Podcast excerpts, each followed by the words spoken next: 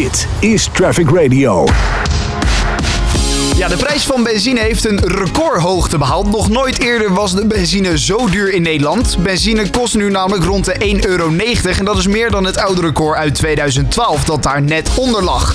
En dat in een tijd waarin we ja, eigenlijk nog steeds in een coronacrisis zitten en thuiswerken en zoveel mogelijk thuis blijven nog steeds het advies is. Hoe kan het dan toch zo zijn dat die prijs zo enorm stijgt? Dat bespreek ik met Paul van Zelms. Hij is directeur bij United Consumers en zij houden de benzineprijs van dag tot dag in de gaten. Paul, welkom. Ja, en hoe kan het nou dat ondanks deze coronacrisis de benzineprijs zo enorm stijgt? Ja, je zou verwachten als we allemaal minder rijden dat dat uh, eerder omlaag zou moeten gaan. Als er minder vraag is, dan zegt de economie, dan moet de prijs omlaag. Exact. Maar het is zo dat uh, benzine wordt gemaakt van ruwe olie. En ruwe olie is een wereldwijd product en ook afhankelijk van wereldwijde invloeden. En die zijn er vele. En dat maakt dat de prijs van ruwe olie uh, beïnvloed wordt door veel factoren. En de afgelopen uh, jaar, het afgelopen jaar moet ik zeggen, flink gestegen is. Die is van 30 dollar per vat naar 65 dollar per vat gegaan. Dat is een meer dan een verdubbeling. Ja. Nou, die verdubbeling zien we gelukkig niet terug in de pomp. Omdat er een grote component in de brandstofprijs uh, zit die belasting heet. Dus die belasting verdubbelt gelukkig niet.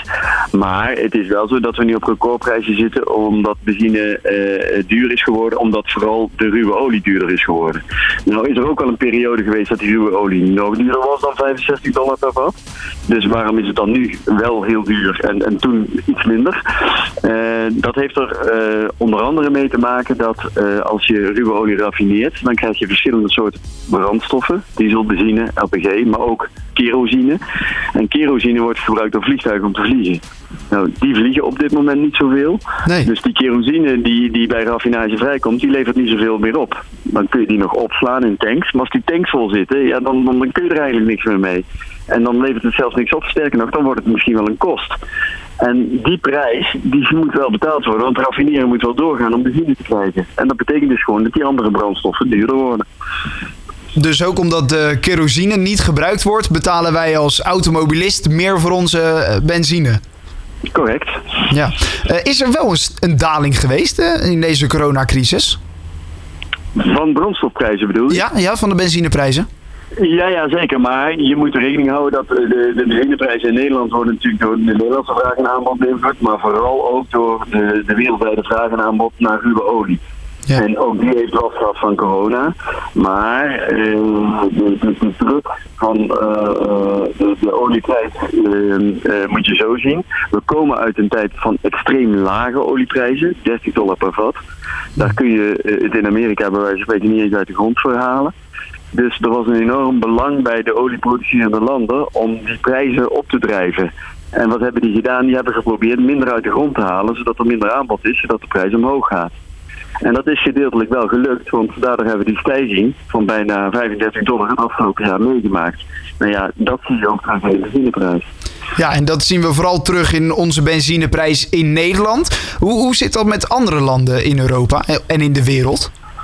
Nou, in andere landen is het nog veel erger, want uh, oh. in Amerika, als uh, daar uh, een, een, een, liter benzine bij wijze van spreken 30 dollar cent kost en de ruwe olie wordt twee keer zo duur, dan wordt die 30 dollar cent 60 dollar cent. En dat heeft er alles mee te maken dat er in Amerika geen belasting op brandstoffen zit. Dus die belastingcomponent dempt het zogenaamd niet. Dus we hebben daar nog veel meer last van als in Nederland. Maar het is natuurlijk niet leuk om belasting te betalen. Dus dat is geen argument dat het niet leuker is. Nee, want hier in Nederland betalen we natuurlijk best wel veel ja, belastingen, btw en dan ook nog eens accijns wat er overheen komt. Hoe zit die verhouding precies? Nou, we betalen inderdaad btw en uh, accijnzen. Die btw gaat overigens over de accijns heen. Dus we betalen zelfs belasting over belasting. Hoe krom ja. kan je het hebben? Ja. Maar dat betekent dat zo'n uh, ruim een euro van een liter benzine daar naartoe gaat. Ja, dat is natuurlijk uh, waanzin. Dat, dat, dat meer dan twee derde van de benzineprijs naar vadertje staat gaat. En natuurlijk moet de staat geld hebben om dingen te doen. Maar benzine wordt wel heel zwaar belast. Ja. Zijn er dan toch nog tips voor automobilisten om iets goedkoper aan de peut te komen? Ik bedoel, als je aan de grens woont zou je misschien naar België kunnen, wat nu misschien nog rendabeler is. Hè? Maar, maar voor andere, voor andere uh, ja, weggebruikers en automobilisten? Ja, nou, je kunt natuurlijk ook op tankstation opzoeken, dat is één. Je kunt initiatieven opzoeken die, die korting bedingen bij, bij tankstations. Wij zijn daar een voorbeeld van. En je kunt, en dat is zeker ook niet onbelangrijk, gewoon zuinig proberen te rijden. Je kunt echt, als je daar uh, moeite voor doet, uh, makkelijk 10, misschien wel 20% besparen op je, op, je, op je rijgedrag. Als je dat uh, heel erg aanpast. En veel mensen beseffen dat niet. Dan rij je bijvoorbeeld met de slappe banden of met windprial op het dak. En dat beïnvloedt allemaal je brandstofverbruik. Als je daar even aan denkt en je past dat aan, dan hoef je bij wijze van spreken uh, niet eens zo goedkoop te tanken. Want dan, dan verdien je op die manier al, al dik terug. Maar uh, er zijn verschillende manieren om, om het te drukken. Dus uh, zorg ervoor dat je zuinig zelf rijdt. Zorg ervoor dat je banden opgepompt zijn. Dat je geen imperial op je dak hebt staan als die nodig is. En zoek een goedkoop tankstation op. Ja. En dan de toekomst van de benzineprijzen. Ze zijn nu flink aan het stijgen. En dat is wel echt een trend uh, sinds het laatste half jaar zo'n beetje. Hoe ziet de toekomst eruit? Blijft deze prijzen, de, de benzineprijs stijgen? Ja, het is moeilijk te voorspellen. Uh, dat kan niemand. Maar ik denk dat een uh, benzineprijs zoals we hem nu hebben eigenlijk best reëel is. Ook al vinden we hem nu duur. Het zal een kwestie van wennen zijn.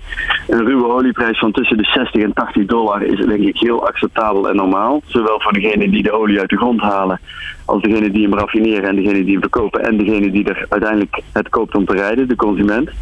Dus ik denk dat we met, met prijzen rond de, rond de 2 euro, ja, het is een gevaarlijk getal om te noemen, maar het is wel zo, uh, voor de toekomst heel normaal zijn. Ja, nou, ik ga dan denk ik uh, mijn banden maar oppompen en uh, vroeg van het gas, want dan hoef ik ietsjes minder te tanken. En dan, dan blijft mijn spaarpot ook nog een beetje gevuld. Paul van Selms, directeur van United Consumers. Bedankt voor je tijd en toelichting en een fijne dag. Graag gedaan, tot ziens. Always on the road. Traffic Radio.